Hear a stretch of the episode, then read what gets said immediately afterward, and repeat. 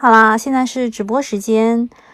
嗯，我想现在就直播，主要原因就是，嗯，我怕我忘记了这种感觉，就是那种无助又绝望，又想吐槽，然后又有点希望的感觉。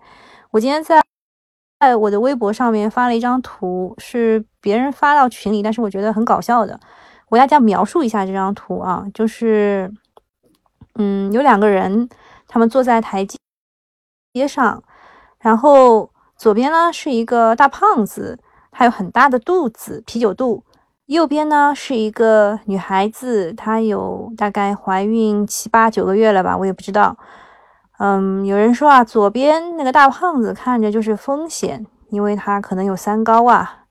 那右边呢，那个就是希望，因为孩子是祖国的花朵，看着差不多，内涵却不一样。然后啊。给我留言的说，会不会两边都是风险呢？嘻嘻，好吧。啊，杜昌从良，哎，这回我应该读对你的名字了。你说终于等到你啦？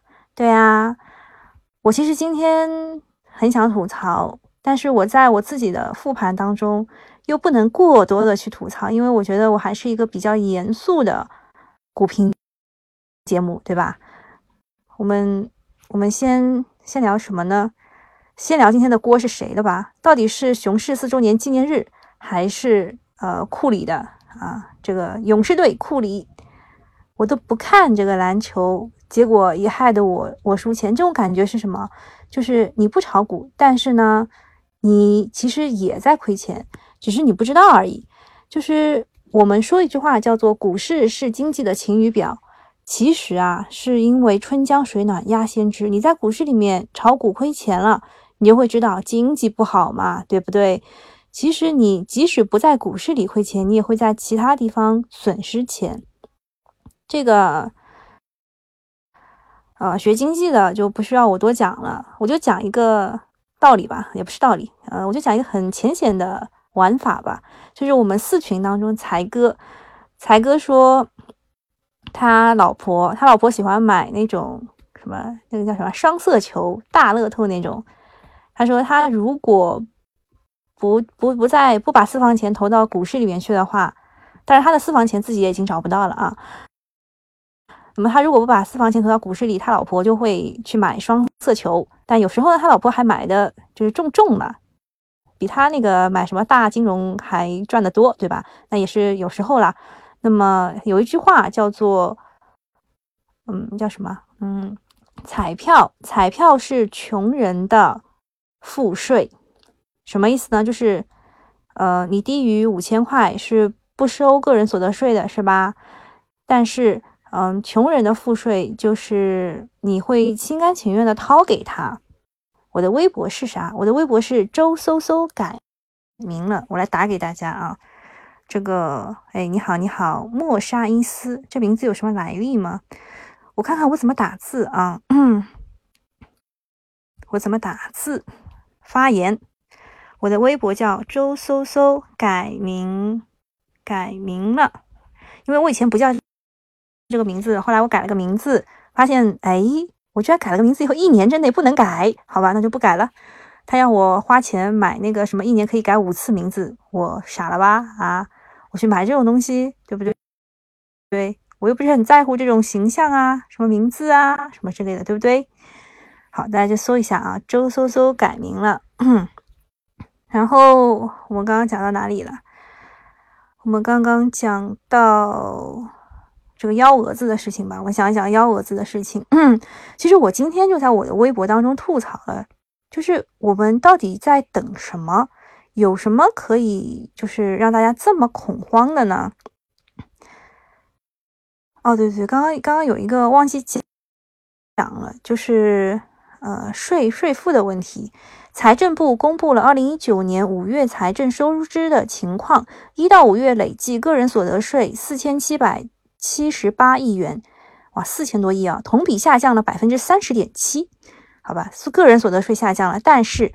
印花税却上涨了，印花税有一千二百一十二亿元，同比增长了百分之五点四。其中，证券交易印花税六百九十亿元，同比增长了百分之十四点七。哇塞，十四点七啊，朋友们，也就是说，怎么说？嗯，就是因为我们的高频交易为我们增加了这么多的成本。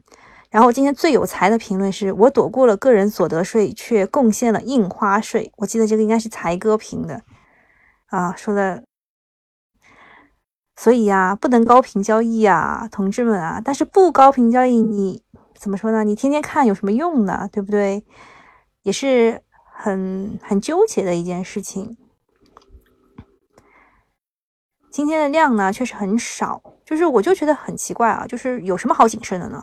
就是如果美美国下周举行听证会，那么它加了就是靴子落地。它不加，那么就是锦上添花，我们就可以涨得更多，对不对？对不对？完全没有必要紧张啊。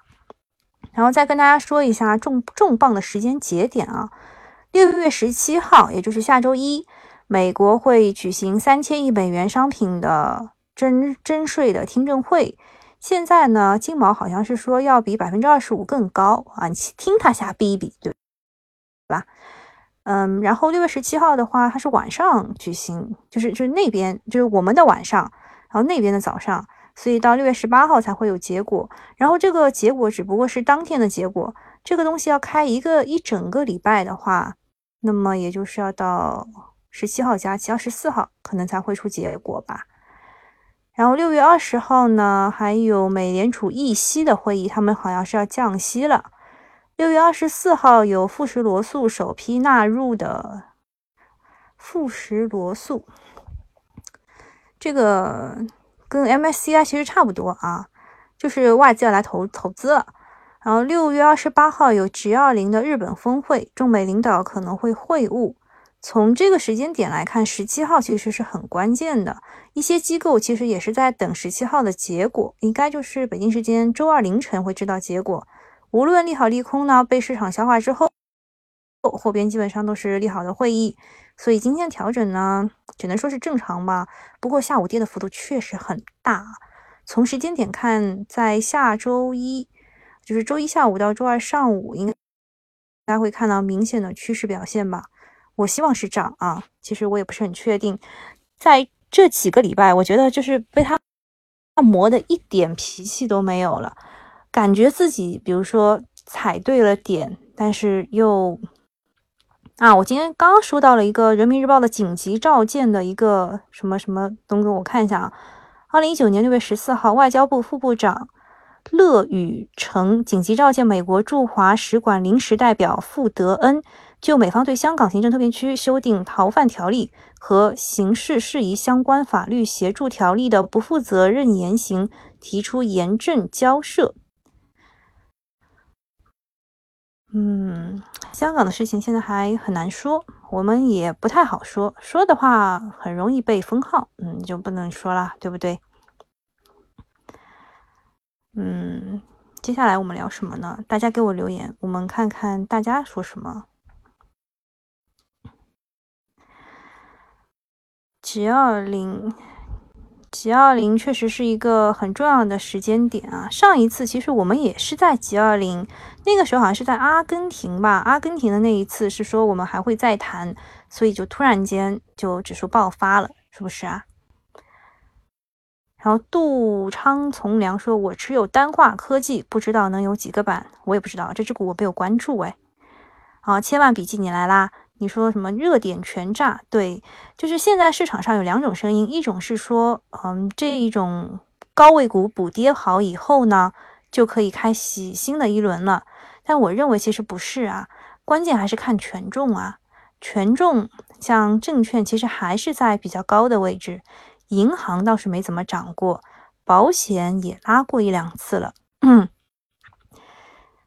有那叫我想取个好听的名字，说星期一比赛跑得快吗？啊，你今天都没有跑，你星期一跑什么呀？莫沙因斯说，下周一不排除又提前获得消息的人有动作。对，肯定就是这样的。嗯，这个叫看长做短，看短做长，其实都有这个说法的。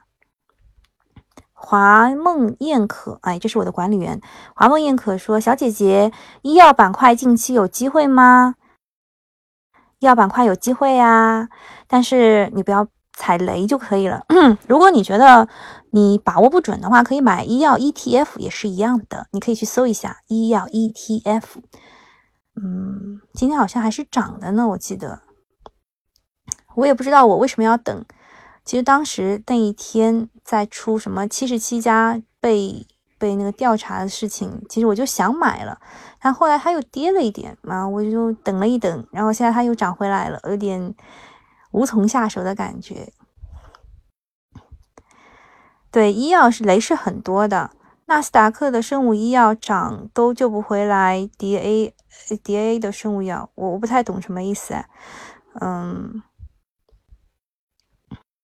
哦，大 A 的生物医药，对我懂了，就是纳斯达克生物医药涨和大 A 的生物医药涨是完全没有关系的。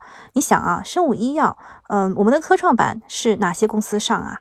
就是那一些生物医药啊，还有大科技啊，就这几个嘛。那么生物医药在科创板有了，在大 A 可能就会有吸血的效应啦。医药是个股行情，哎，玄毅也来了。医药，嗯，怎么说呢？就是我我觉得啊，我觉得医药暴雷的可能性很大。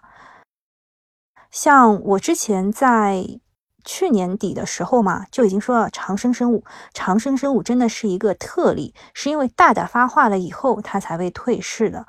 买长生生物的人，什么错都没有犯。它的年报就是从价投派来说，它的研报没有问题；从技术派来说，它的走势就是它的图形走得非常的好。然后从投机派来说，这也是可以买的股票啊。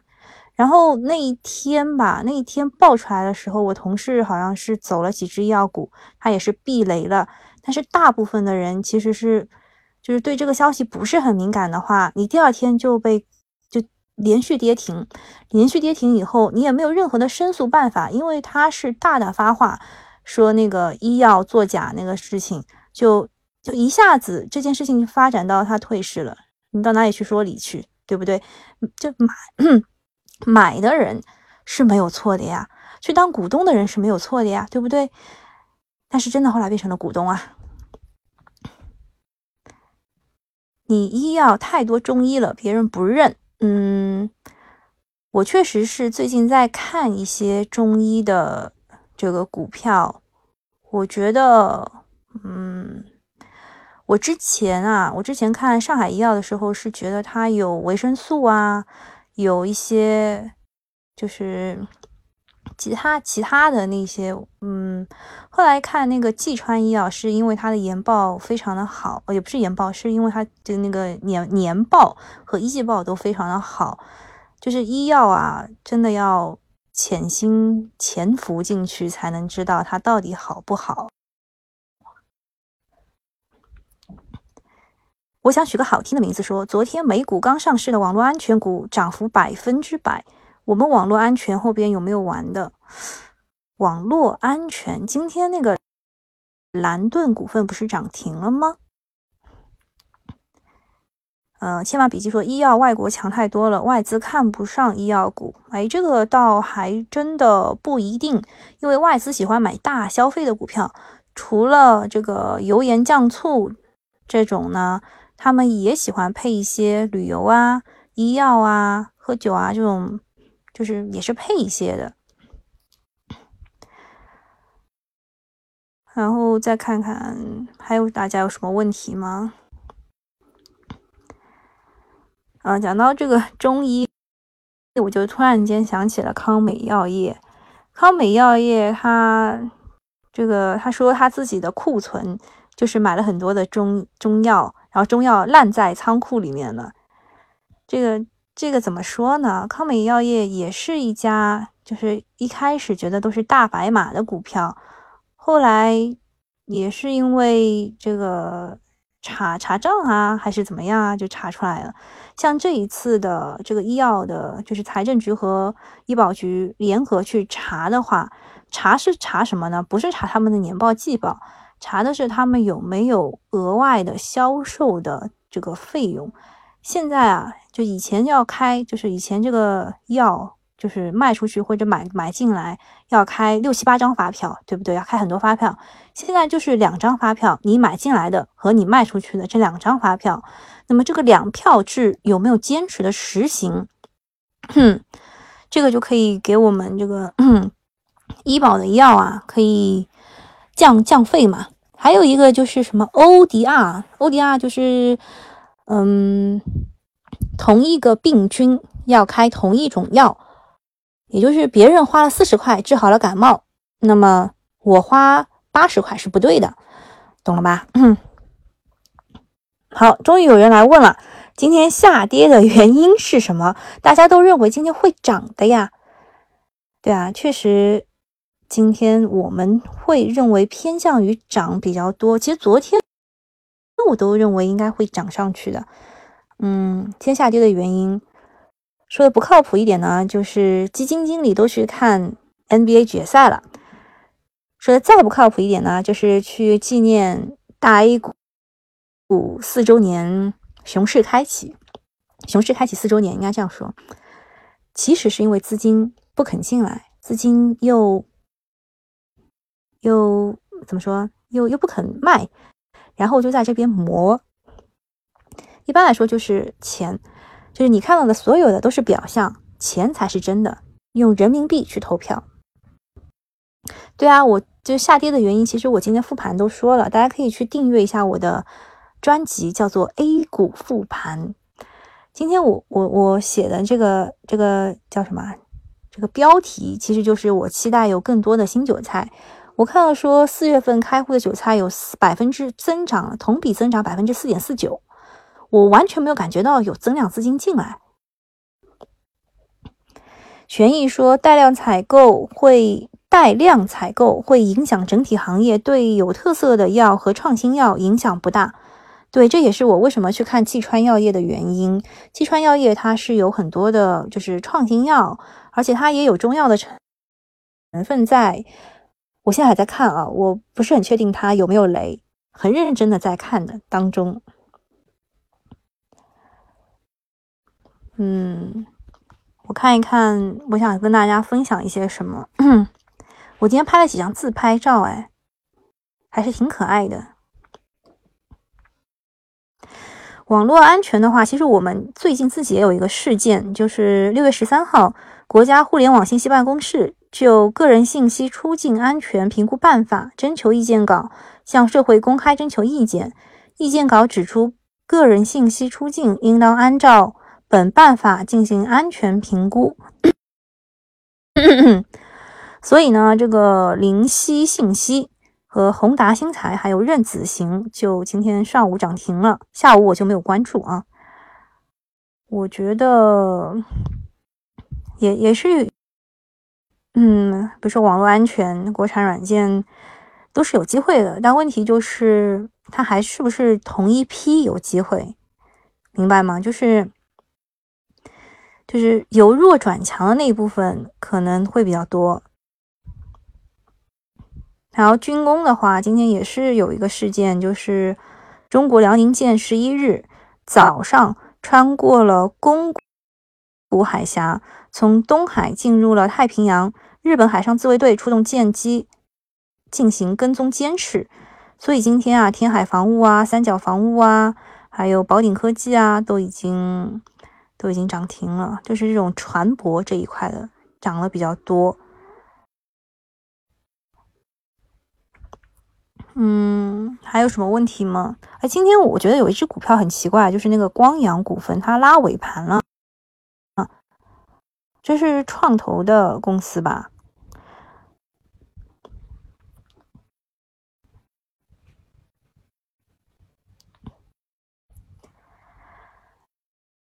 啊，华梦燕可说我要当这个直播间的管理员。好，我来设。设一下啊，我来设置一下。我还没有设置管理员。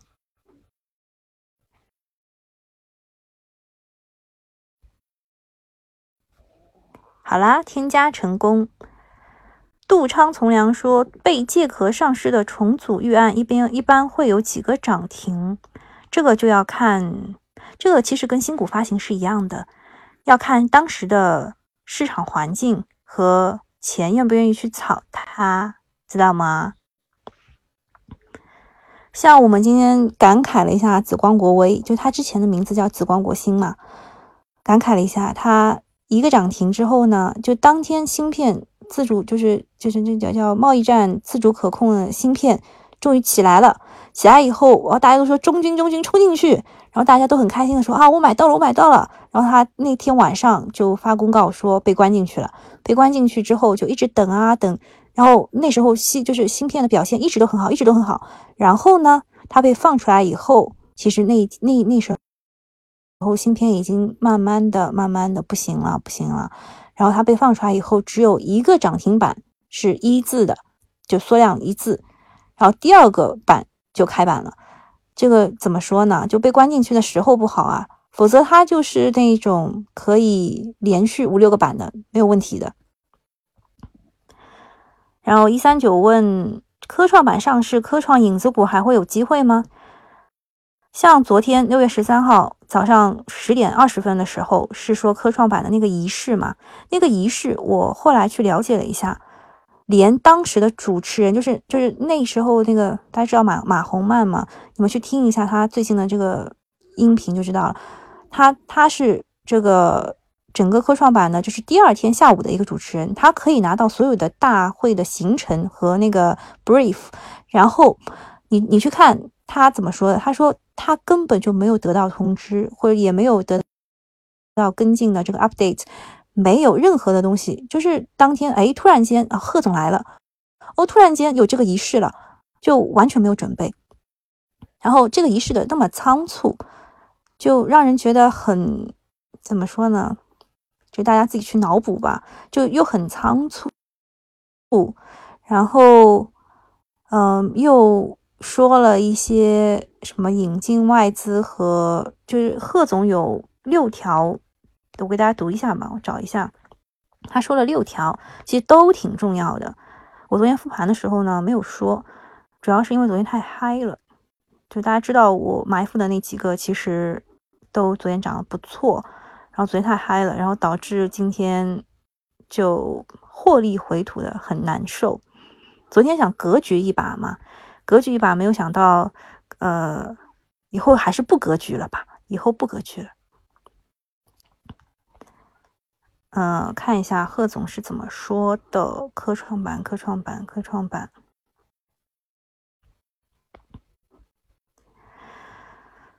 科创板。刘贺，刘贺，刘贺，啊，找不到了。呃，我一般就是把我自己的微博当做我的心情笔记吧。有时候我的一些晚间功课我也会往里面发，就是怕自己找不到东西。结果今天就出现了找不到东西的这个情况啊！有了，有了，有了。科创板开板呢，这个仪式在上海举行期间，贺总、贺总刘贺啊，就是副总理啊啊，刘贺发表了重要讲话，要点有六个。第一呢是。内需拉动经济作用明显，向好趋势不改，也就是，就是我我们要自自己努力啊，自己消费啊，对不对？第二个是加快改革开放，推进市场准入，平等竞争，保护知识产权。这个昨天知识产权涨得不错，今天就不行了。昨天这个数字认证啊，中国科传啊，涨得都还可以的。这个讲的是加快改革开放。特别是金融的改革和金融的开放，这段大家可以自己去百度一下，呃，讲的很详细。第三个呢是科创板要把选择权交给市场，真正落实注册制，这个就有点阳奉阴违啦。因为我们现在是核准制，核准制什么意思呢？就是要有发改委这个东东，哦，不对，讲错了，讲错了啊，要要有发审委这个东东啊。然后现在注册制的话，发审委的这个职责只是要保证这个呃公司是按照规定和按照格式去发表它的一些呃这个公司的情况啊什么之类的。但现在又不是了，现在上交所又搞成了核准制的那种感觉了，就它还要保证这个信息的真实性。这个其实，在之前的注册制的整个理念当中不是这样的。注册制其实就是你过来，像像那个注册一个公司一样的，不管你是不是皮包公司，你只要满足了我这些条件，我就给你注册了，就给你上市了，是不是？但是现在不是啦，现在我还要保证，我要去核实一下，我还还要做这个尽职调查嘞，对吧？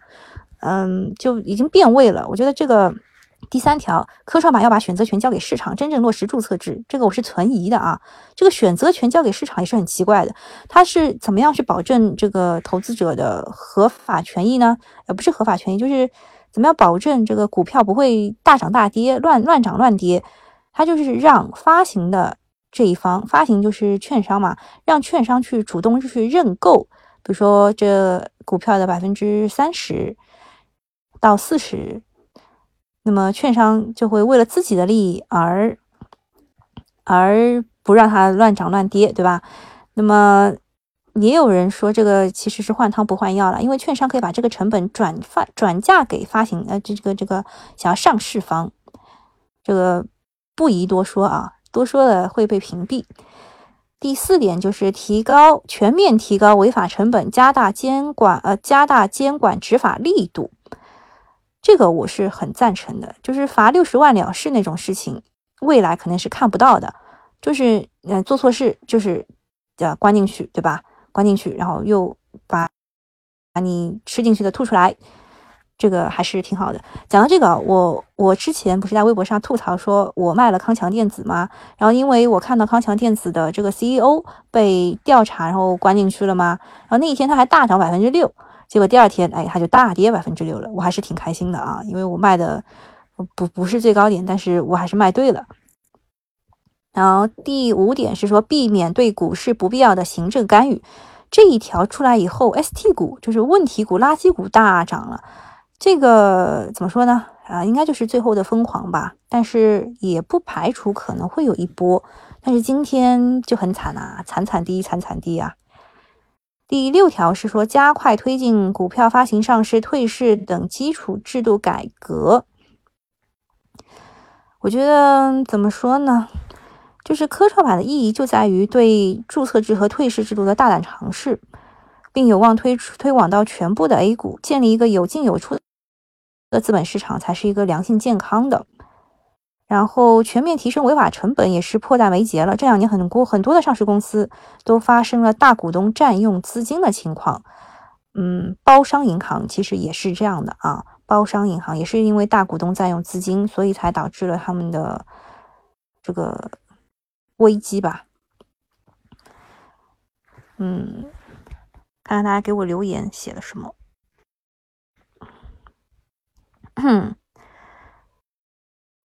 哎，大家还是在聊医疗，医药雷很多，我是不是应该往下翻一点？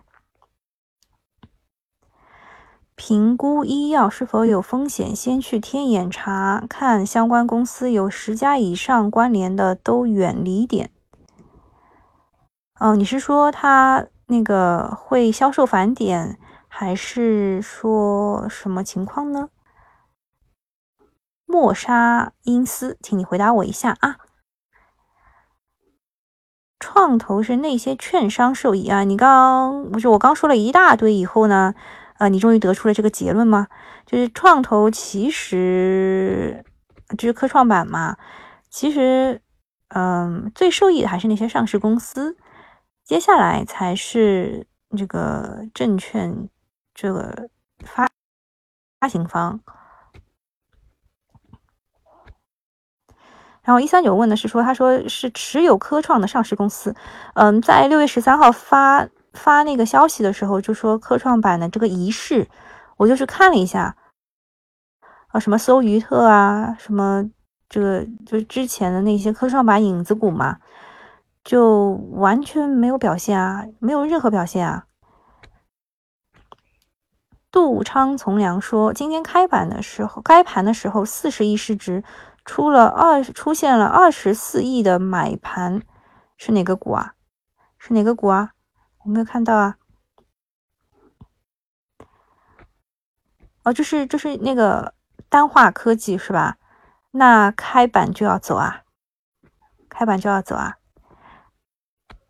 就是因为很多，就是现现在还是很多游资会喜欢去做次新股和开板次新股嘛，但是不是所有的都成功的。我看做手新一啊、小鳄鱼啊什么，他们都会去做一下，但是不是每一个都会成功的。然后千万笔记说，其实最近利好太多，但是股市不涨，所以感觉很不好。嗯。嗯，就是熊市才会有利好嘛，对吧？这个大家都是很认同的。而且基本上这种大阳放，就是放量大阳，也是出现在熊市比较多。那么放量大阳之后，嗯，根据我的观察，在熊市当中其实是会坚持一两天，然后再慢慢回落的。嗯，所以就是。怎么说呢？就是礼拜二，礼拜二的那一根大阳线的低点不能破，如果破的话，技术派肯定会走。哦，莫沙伊斯刚刚说的那个，就是天眼查去查有没有十家公司关联，是说要看他明面是不是搞医药，暗中搞复杂资本运作。典型的就是复星医药，对，复星医药很容易会爆雷，大家要小心一点。因为我看到复星医药最近还是发了很多的这个公告，都是说有什么大事，什么签了什么合约，或者是发了什么新药什么之类，反正都是件好事情。但是我觉得雷可能会一直存在，还不如去买饮料家电。对啊，现在夏天来啦，买点饮料，买点家电啊。讲到这个，我就想起了我的重庆啤酒。嗯，之前我买重庆啤酒的时候，我还在我的微博上写了，就是它会不会就是像割我这样的，像割我这样的技术派？但是买进去以后发现，其实不是这样的，它还是在这个上升趋势当中的。但是那天我怂了，那天是医药股不是大跌嘛，我就怕酒会跌，然后我就卖掉了。然后事实证明，酒是跌了，是白酒跌了，但是重庆啤酒涨得还是很好啊，还是在那个上升趋势线当中啊。然后一三九说，毛衣站下周会有明确的说法，确定开打哪些行业会受益。嗯，这个我我倒是觉得不是不是大家在等的一个东东，大家在等的不是这个，嗯，不是明确的说法和哪些行业受益。嗯，大家在等的是下一个稀土吧？应该是这样讲，就是稀土。嗯，大大去看了金利永磁，就是很明确的一个方向。现在 今天今天西藏拉了一下，我就觉得太搞笑了，就就提了一嘴，这个西藏就拉了。对对对，就自主替代、自主可控这个方向，贸易战反制这个方向。我要不要放点歌啊？不然大家以为我我我离线了。嗯，纯音乐吧。哎，放个治愈系，治愈系，活着多好啊！算了算了，活着多好，还是不要放纯音乐，纯音乐啊。幽静的山谷，好，确认。远方之旅，平静的忧郁，这个这个歌都是开始。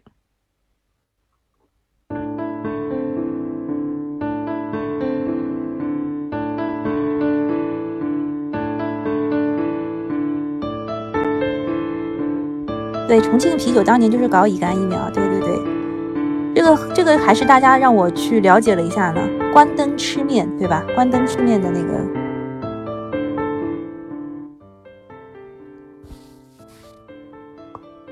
要我放古名老张啊，这也要我有啊。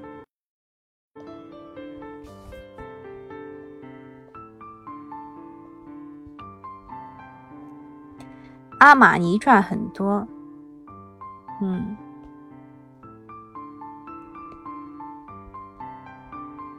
哎，我看看我还有什么要跟大家吐槽的。还有吐槽就是我一直没有中签过，到现在为止我都没有中过一签。据说那个如果这个这个什么新的这个新股叫什么来？什么海海福什么的，如果是顶格申购的话，还是能够中两到三千的。不过它就两块多，能涨也涨不到哪里去吧。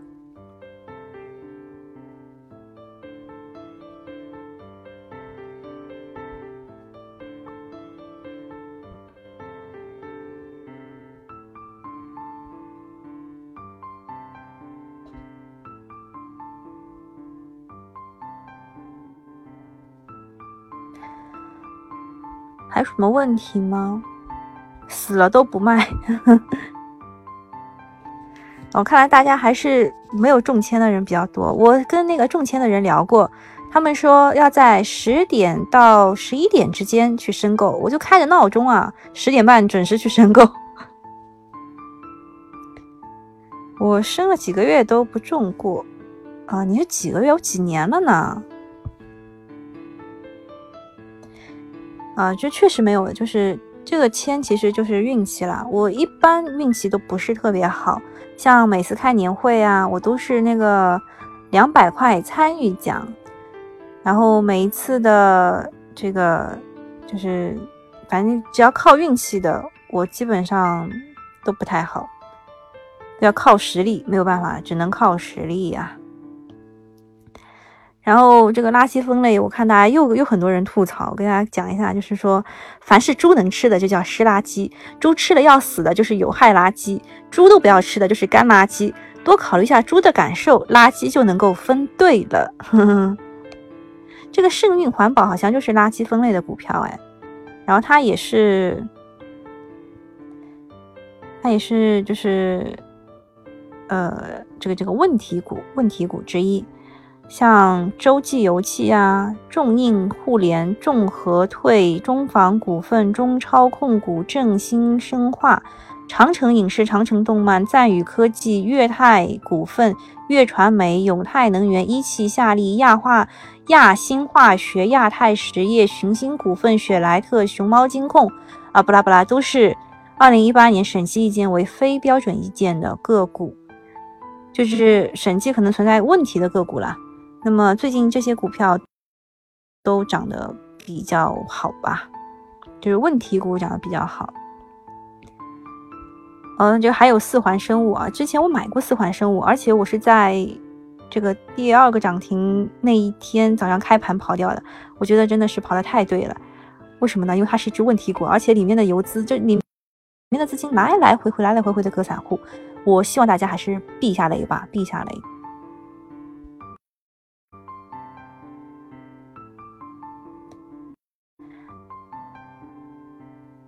莫沙伊斯说：“一级市场的存在就是一个不正常，和 T 加零一样，先当理想吧。”嗯，这个前一阵子在微博上确实很多人吐槽说，好像吴晓波啊，像什什么什么财经大 V 啊，什么财经大佬啊，都在说什么你们这帮韭菜，你们怎么怎么样，就你们应该不应该去炒股，然后炒股就是被割。他们在说的这个确实是实话了，对吧？我们也不能说这个，因为一赚二平七亏，这个道理还是要懂一下的啊。那他们说的是对的，但问题是，他们虽然嘴上那么说，但是却去参与了一级市场的发行，他们就是来割我们这帮韭菜的，对不对？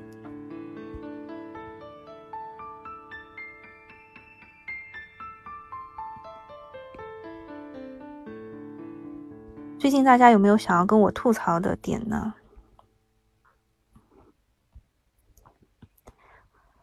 我看看我最近有没有收藏一些什么好东东。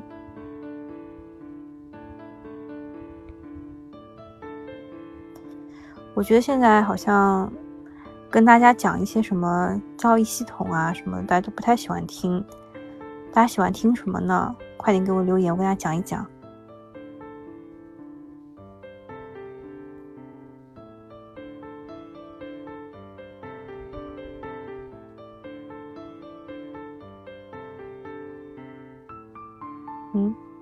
想听什么，直接说就好。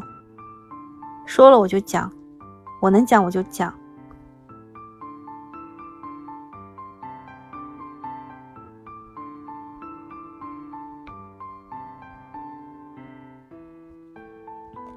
我的高中语文老师说，偶然登录微博，看到你更的很多啊，现在专职做股票了。哇，我的语文高中语文老师都来关心我了。其实是没有啦，我之前是在哦我的微信公众号当中登录登录的，呃，但是这个由于某些原因，这个微信公众号不太能发了，所以我才会转到我的个人微博当中去跟。这个我也本来想开一个专门的微博，但是由于各种限制，什么手机号啦、身份证啦什么之类的，啊，算算算，直接用个人的账号吧，就这样的。下周的推演，沙盘推演，下周让我打开我的软件，炒股软件看一眼。好，打开 K 线，大盘今天确实是跌的很多啊。下周的推演，其实在周二这根大阳线之后的那一天，我是做好了准备去迎接空头的那一击的。嗯，但是它也只是跌了一点点嘛，就是放松了一下警惕。我是做好，就是做好准备，它会跌到二十日线，然后加仓再上的。但是它由于没有怎么跌，就是一个小阴十字线、十字星，所以放松了警惕以后，在呃呃，就就尾盘还加了点仓。然后周四的话，周四其实是我的重仓股都大涨了，但是我没有跑，做了一下格局，结果周五就今天被闷了，就是也没有被闷，就是反正就跌回来了，有一种很不爽的感觉。那么周。周一下周一的话，嗯，这个要看美股今天晚上怎么开了。如果美股能够稳住的话，我们下周一其实就是平开。平开的话，二十日线应该是拐头向上，应该是开在二十日线左右，可能是去选择方向，开在十日线左右会更好。嗯，其实现在很很近啊，十日线二八八二，二十日线二八八四，然后三十日线二八九九九。五日线二八九五，哇塞，这十个点之间啊，三四根线都在十个点之间，那么就在这四根线上吧，四根线上应该会做一次选择方向。就我我每次跟大家讲的这个就是均线的时候，都会说成本的问题，因为均线就是平均的成本线，现在这几根线离得这么近，也就是说，在三十天前买的和二十天前买的和十天前买的和五天前买的人。成本都差不多，你说这心理公平吗？一点都不公平啊，对不对？每次都要讲一遍。搜索放个上证的 DMI 日图，哇塞，你要求还挺高啊！我我这个都不太会用哎。嗯，为什么要放 DMI 呢？我觉得看看。布林会比较好啊，EMI 我放不来，交给管理吧。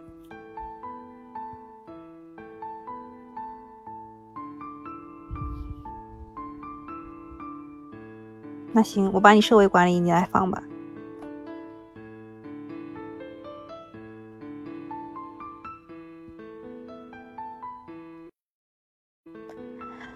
然后说一下各种情况的预估和应对吧。嗯，我们现在制定的策略是积极进攻型。那么在积极进攻型的情况下呢，仓位就不能保持特别重，起码就是半仓吧，半仓或半仓以下。嗯，我觉得我比较失误的一点就是我重仓了呃氢能源和油气，然后周四又没有跑。这个是我的失误，所以周五被闷也不能怪别人了。那么周一的话，可能可能是平开，平开在二十日线或十日线，反正就这几个线很近了，就平开了以后就会去选择方向。周一逃，他说逃也逃不过，就是选择方向的这个事情了。今天选择的方向是向下，那么周一可能也是向下，就是。就是会会往下，大家切到六十分钟线嘛，我记得好像六十分钟还是三十分钟那里会有一个啊，对，六十分钟线有一个跳空缺口，就是在礼拜二大阳线的时候往上跳空的时候，在二八五四这里有一个跳空缺口。如果周一开在了二十日周线，就二十日线的话，那么就很容易去二八五四。二八五四回踩了以后呢，又很容易去半年线啊，这个这个底就说不好啦，就直接往向向下了。但是我们可以看到的是，就是政策不允许跌，特别是在科创板即将要发的时候，不允许大涨，也不允许大跌。这个呢是在六月十三号就已经就是不知道是因为窗口指导，还是大家都心领神会了。那一天，六月十三号那一天，我觉得应该就是会大涨的。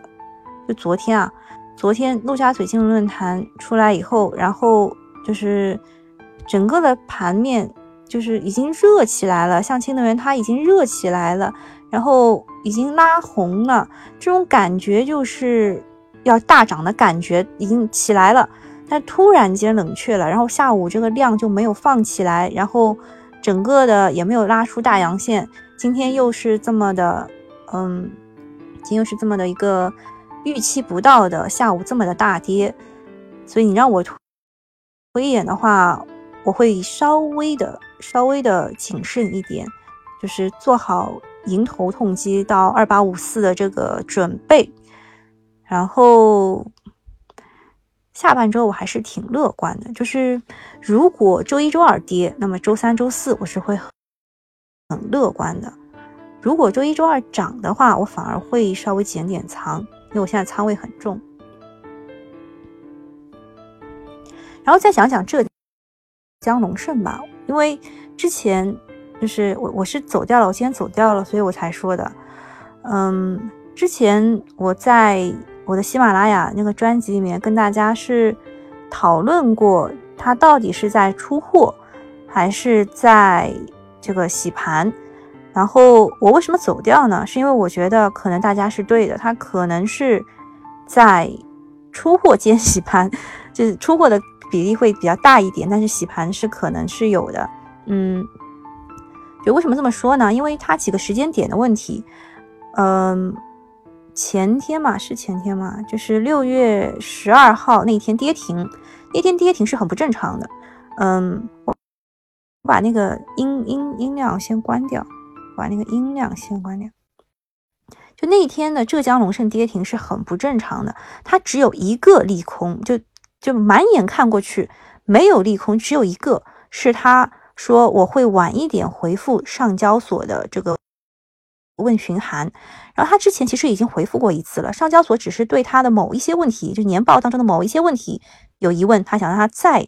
说明一下，那么他说我会晚点回复，然后确实是证明了，就是这就是怎么说呢？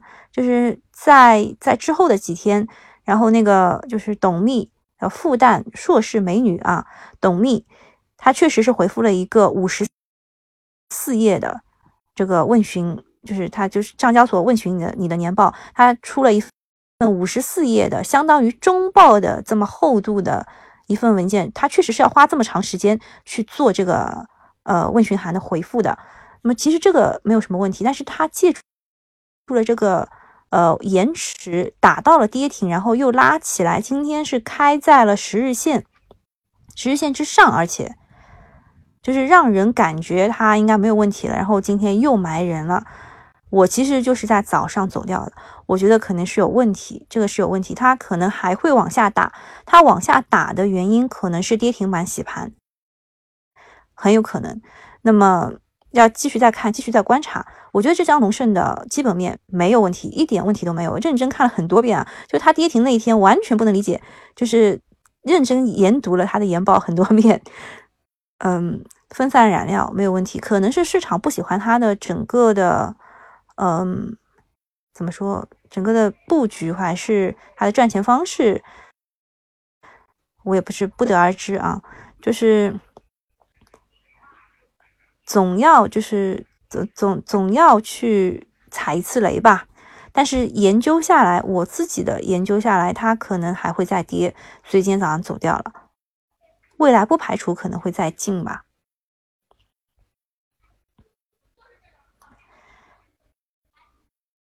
呃，没特长，就是名字有点长。说群主偷偷开直播，也不在群里说一下。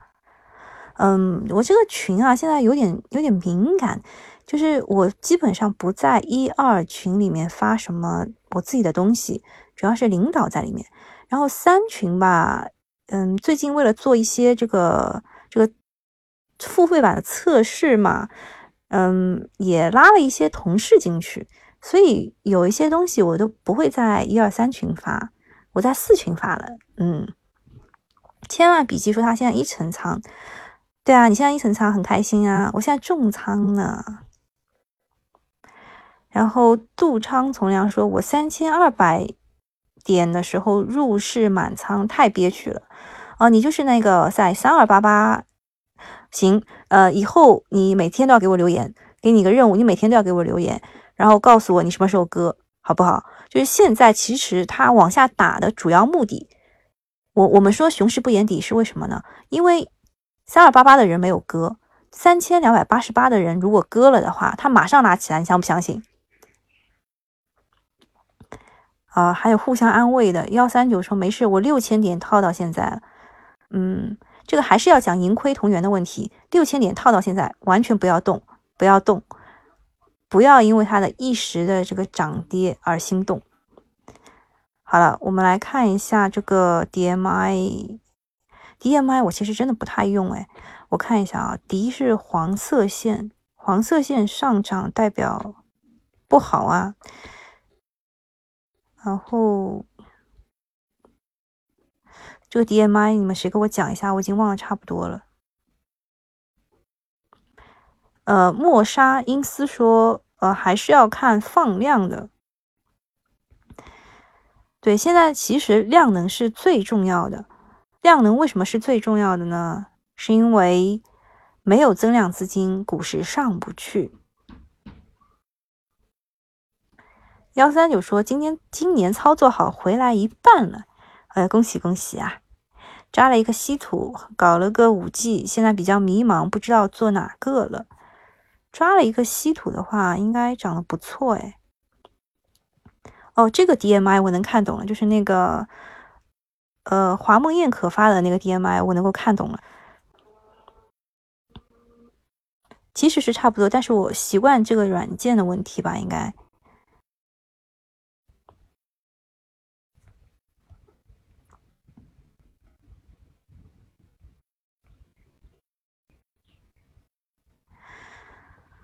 嗯，稀土、五 G 都是大热板块，现在退潮了。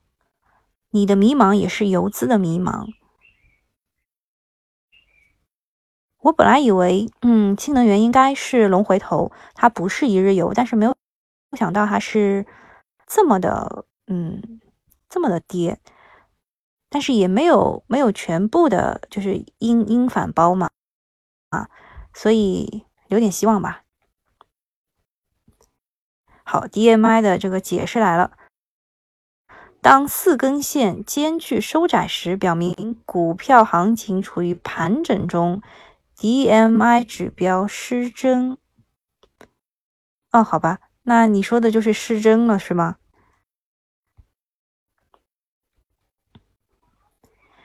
千万笔记说他一成仓也不开心，亏钱都不开心。今天有一只股跌停了。嗯，今天有股跌停的话，今天有二十六只股跌停，我可以去翻一翻，就可以知道啊哪只了。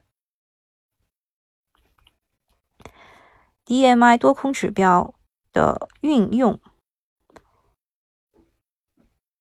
嗯嗯嗯，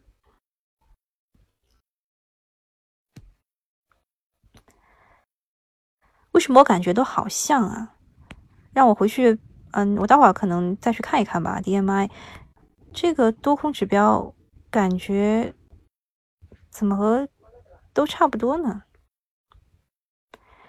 单纯靠题材是不行的，还要看技术面，技术面为主，其余因素都是辅助。嗯，其实现在不是技术面为主，哎，现在是量能为主，其他都是辅助。现在问题关键就是资金，没有资金一切白搭。第一次来捧场，喵啊！我已经知道你是谁了，就经常喵的那个，喵了个咪呀！下周股市行情比较难把握，那就不要动啊，不要动就可以了。四群特别关爱。问一下群里有一种操作模式叫群主的午餐指标标准讲解一下啊，这个就是我为什么会在群里发我的午餐呢？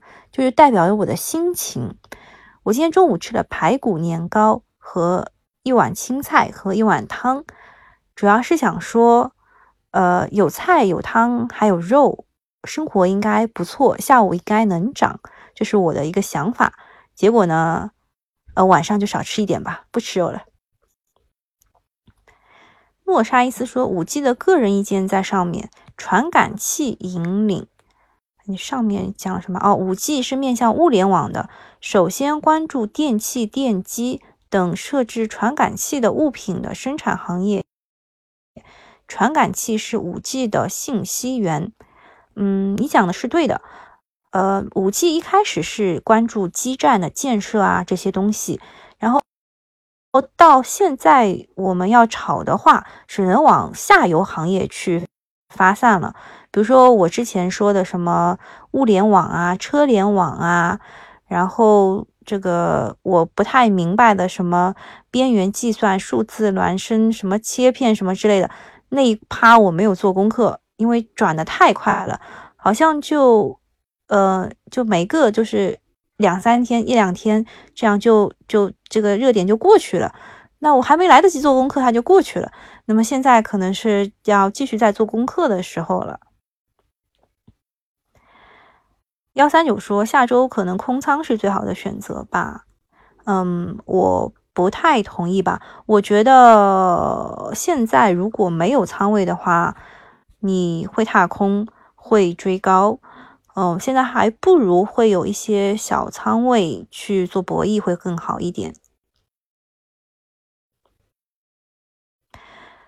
度量从仓啊，不对，讲错了啊，不讲错了，是杜昌从良说量能为主，有为何有这种想法？量能太滞后了。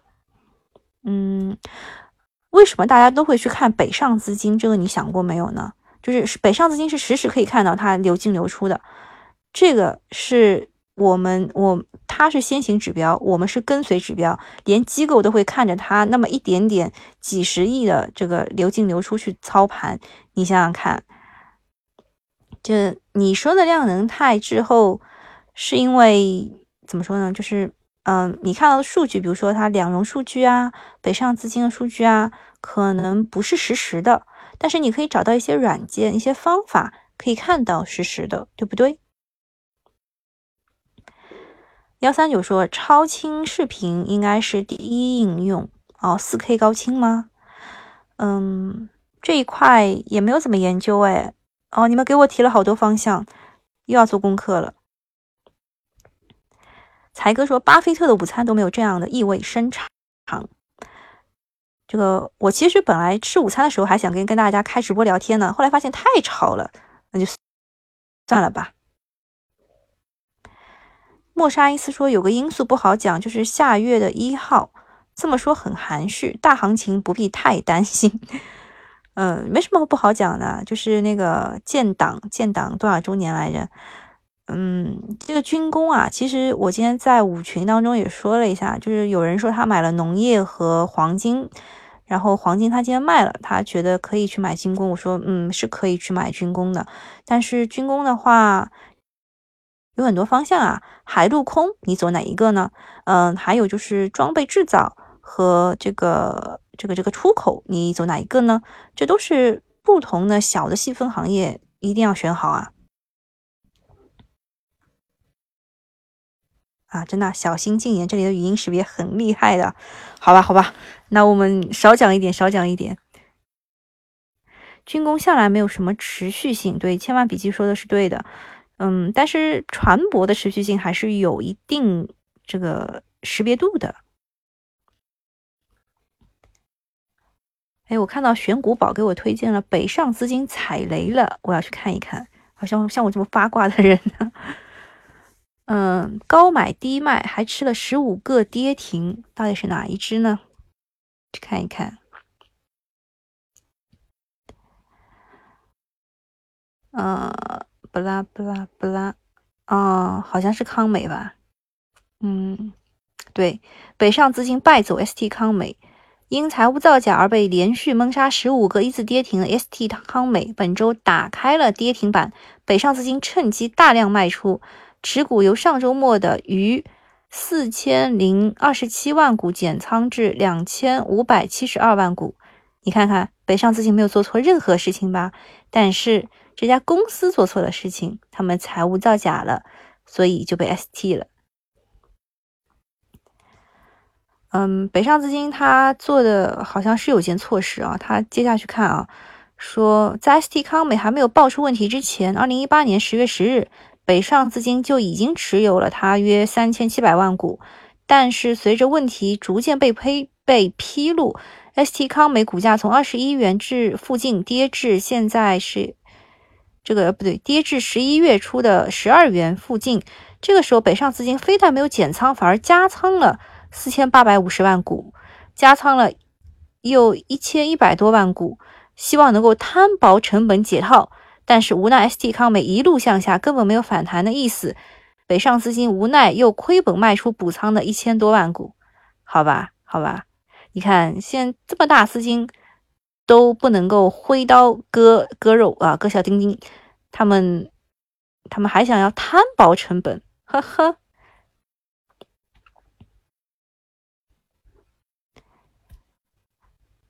好吧，看看看这个还是挺开心的，因为北上资金跟我们是一样的，像输红了眼的赌徒，非但不止损，反而加仓，至今年一月底，他们一共有了一亿多股，这时候股价只剩不到六元。到了今年春节之后，随着大盘反弹，ST 康美股价也翻了一倍，但是可能是因为跌怕了，在上涨的初期，北上资金就急匆匆的开始减持，还没有到高点的时候就减仓。近一半，从增持价和减持价大致估算，北上资金抄底资金整体大概率是亏损卖出的，而高位持股部分可能是亏损累累。我看的好解气啊！比较想听一听量化投资高频交易的细节。嗯，这个我也没有在那里面工作过啊，我也不知道啊。嗯，我看了一本书，叫做《高频交易员》，它当中呢倒是说到过一些，嗯，整个的操作方法，其实也就是建模，建完模型之后呢，嗯，那我们就讲光大乌龙指吧，跟那个这个更好理解一点。就光大乌龙指啊，其实可能不是真正的光大乌龙指，嗯，可能是触发了某一个量化交易的软件。比如说，嗯，如果啊，我是说，如果我现在有几只参照物的股票，我现在就告告诉过大家我的参照物股票，呃，中国平安、贵州茅台、中国石油、中国石化，还有一只中国软件，这几只呢是我的参照物股票。如果啊，如果这几只股票都能够涨百分之三以上，那么就触发了我这个量化交易的整个模型的这个这个开关了，它发了我的开关。那么我就狂买狂买，说，嗯，比如说平安和呃平安银行哦，这这什么什么银行啊，然后保险啊、券商，我全部全买。然后，呃，如果中国软件涨到涨停了，那么我就狂买什么用友软件啊、浪潮软件、浪潮信息啊，什么各种软件，反正我都全买。就是这种这种可能是模型之一，就是最简单的模型，就只要出。触发了某一些的关键的指标，他就狂买狂买，他不管你，因为机器没有人的感觉的嘛，还有狂买狂买，那就一直买一直买，感觉是什么呢？就是我们礼拜二的那根大阳线那种感觉，就是买到后来感觉就是已经呃呃没有什么标的可以买了，就这么个感觉，大家体会一下。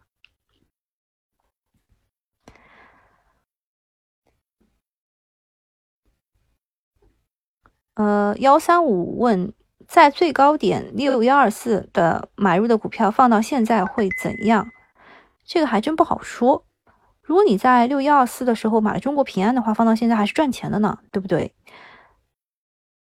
呃呃，幺三九说亏了百分之七十，呃，六幺二四到两千四亏百分之七十，差不多。杜昌从良说量化模型要经常调整的，是的，量化模型是要做两份的。就是我，我不是说，就是就是就是一个情呃两两种情，哎，就是一一个模型下的两种情况。我是说，他要做两份，就是不同的持仓表，呃，就比如说我的参照物股票是这些东西涨了会怎么样，那么我的另外一份东西是那些东西跌了会怎么样？它是不参照物，我说的是。小姐姐珀莱雅怎么样？这个化妆品你们看得上吗？呃，我不知道哎，哎，我爸叫我了。哎，今天已经完成了一个小时的直播，我们下次再见吧。嗯，化妆品我不是很了解，我不太化妆的。好，就这样了啊，拜拜。